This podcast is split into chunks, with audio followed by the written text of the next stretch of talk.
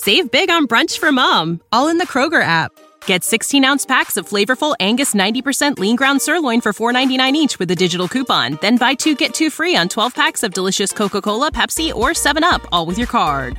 Shop these deals at your local Kroger, less than five miles away. Or tap the screen now to download the Kroger app to save big today. Kroger, fresh for everyone.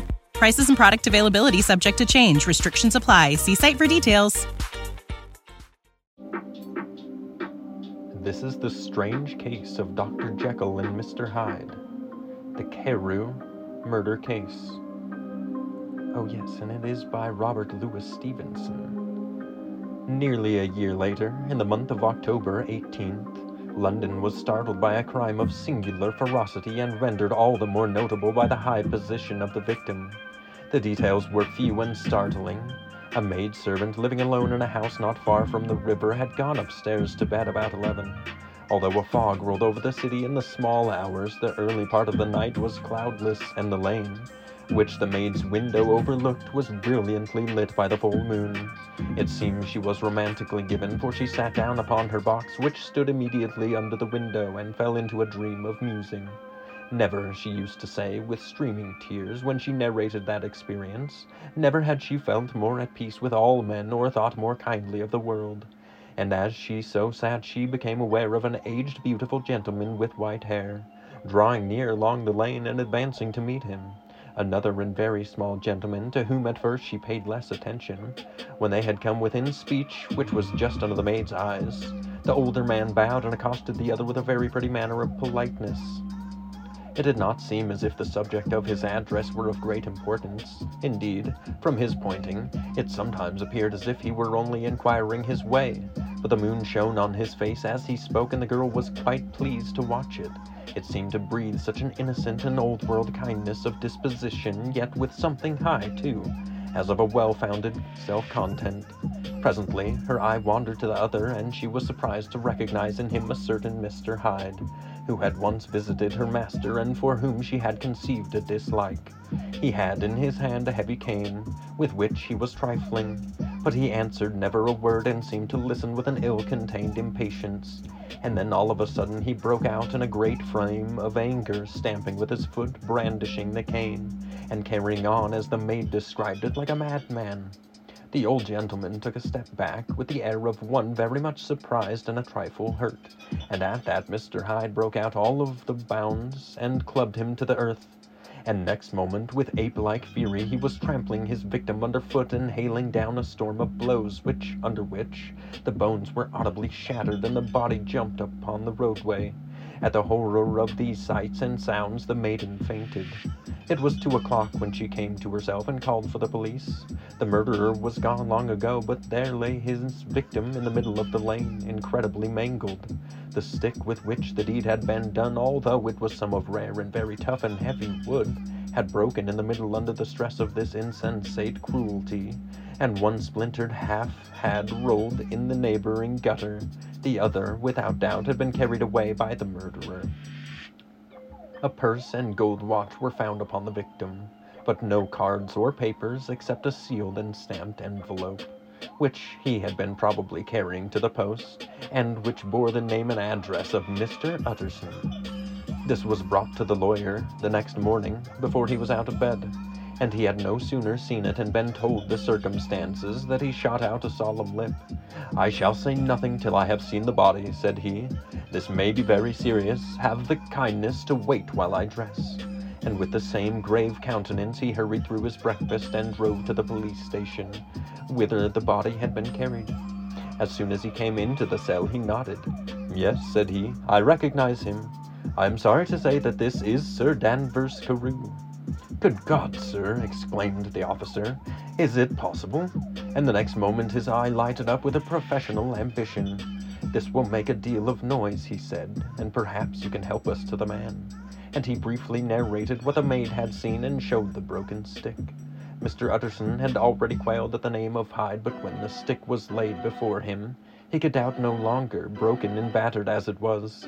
He recognized it for one that he had himself presented many years before to Henry Jekyll. Is this Mr. Hyde a person of small stature? he inquired. Particularly small and particularly wicked looking, is what the maid calls him, said the officer. Mr. Utterson reflected, and then raising his head, If you will come with me in my cab, he said, I think I can take. Our bodies come in different shapes and sizes, so doesn't it make sense that our weight loss plans should too? That's the beauty of Noom. They build a personal plan that factors in dietary restrictions, medical issues, and other personal needs so your plan works for you. Noom doesn't restrict or shame when you want to treat yourself. Their flexible program focuses on progress instead of perfection. You don't have to give up carbs or anything. And with their daily lessons, you can learn something new about your food choices every day. After just a few days of using the app, I learned how to recognize cues for overeating and how to choose the right foods to feel full. Stay focused on what's important to you with Noom's psychology and biology based approach. Sign up for your trial today at Noom.com. That's N O O M. Dot com and check out Noom's first ever cookbook, The Noom Kitchen, for a hundred healthy and delicious recipes to promote better living. Available to buy now wherever books are sold. You to his house. It was by this time about nine in the morning in the first fog of the season. A great chocolate colored pall lowered over heaven, but the wind was continually charging and rooting these embattled vapors, so that as the cab crawled from street to street, Minister Utterson beheld a marvelous number of degrees and hues of twilight.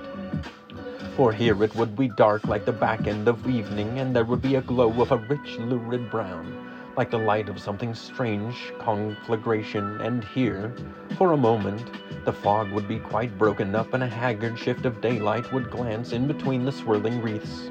The dismal quarter of Soho seen under these changing glimpses, with its muddy ways and slatternly passengers, and its lamps, which had never been extinguished or had been kindled afresh to combat this mournful reinvasion of darkness, seemed, in the lawyer's eyes, like a district of some city in a nightmare. The thoughts of his mind, besides, were of the gloomiest dye, and when he glanced at the companion of his drive, he was conscious of some touch of that terror of the law and the law's officers which may at times assail the most honest. As the cab drew up before the address indicated, the fog lifted a little and showed him a dingy street, a gin palace, a low French eating house, a shop for the retail of penny numbers and two-penny salads, many ragged children huddled in the doorways, and many women of many different nationalities passing out, key in hand, to have a morning glass. And the next moment the fog settled down again upon that part, as brown as umber, and cut him off from his blackguardly surroundings. This was the home of Henry Jekyll's favorite, of a man who was heir to a quarter of a million sterling. An ivory faced and silvery haired old woman opened the door. She had an evil face, smoothed by hypocrisy, but her manners were excellent. Yes, she said, this was Mr. Hyde's, but he was not at home. He had been in that night very late, but he had gone away again in less than an hour. There was nothing strange in that. His habits were very irregular, and he was often absent. Absent, for instance, it was nearly two months since she had seen him till yesterday. Very well, then, we wish to see his rooms, said the lawyer. And when the woman began to declare it was impossible, I had better tell you who this person is, he added. This is Inspector Newcomen of Scotland Yard. A flash of odious joy appeared on the woman's face. Ah, said she, he is in trouble. What has he done? Mr. Utterson and the inspector exchanged glances. He don't seem a very popular character, observed the latter. And now, my good woman, just let me and this gentleman have a look us about. In the whole extent of the house, which but for the old woman remained otherwise empty, Mr. Hyde had only used a couple of rooms, but these were furnished with luxury and good taste.